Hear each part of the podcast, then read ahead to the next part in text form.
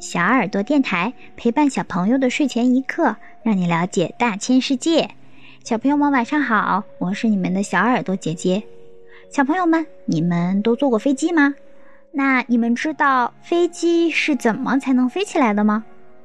这其中的故事包括一辆命运多舛的脚踏车，一次海滩之旅，一位有远见卓识的学生。一位富有传奇色彩的天才，一场海上灾难，这些事情叠加在一起，才使我们最终拥有了超能力，能够一飞冲天。传说在公元八百六十年左右，在摩尔人统治的西班牙，有一名叫伊本费纳斯的天才发明家，他把羽毛粘贴在身体和手臂上，做了一双翅膀。爬到山顶，想要像鸟儿一样飞起来。尽管他在一千多年前成功的飞了起来，但因着陆的速度过快，他摔断了脊背，从此再也无法飞行了。莱昂纳多·达芬奇从他幼年时起啊，就痴迷于动物和人类身体的运作方式。他对飞禽特别感兴趣，他想知道它们是如何通过拍打翅膀，从而飞得更高。如果发现了其中的奥秘，他就能掌握实现人类飞行的梦想的钥匙。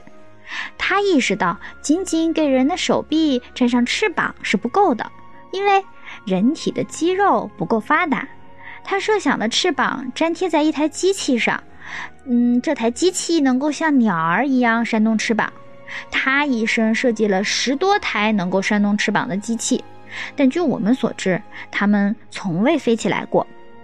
直到一位名不见经传的英国贵族乔治·凯莱爵士在一次海滨之旅中观察海鸥，为什么它们不用拍打翅膀就能够停在空中？凯莱受到了启发，他通过旋转臂实验对这一现象加以研究，得出了关于升力和速度的数据。1805年，凯莱开始制造飞行器了，他用了将近五十年的时间才最终完善了他的设计。直到1849年，凯莱成功发明了第一架载人滑翔机。1871年有一天，莱特为儿子威尔伯和奥威尔买了一架玩具直升机。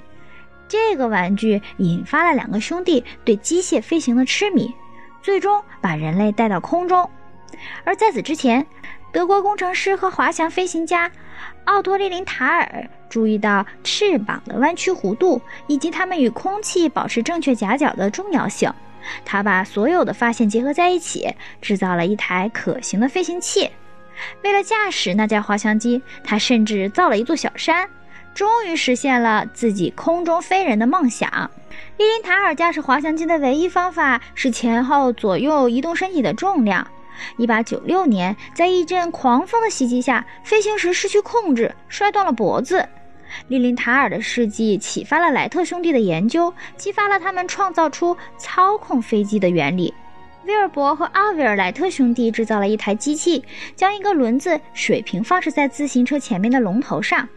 他们在轮子上安装了不同类型的翅膀模型，通过骑行产生的稳定气流，莱特兄弟获取了关于翅膀如何工作的真实数据。他们骑着自行车穿过大街小巷，试图为滑翔机找到完美的翅膀。1899年，威尔伯莱特的机翼翘曲创意解决了滑翔机控制的问题。通过弯曲或扭曲机翼，能改变它所产生的升力。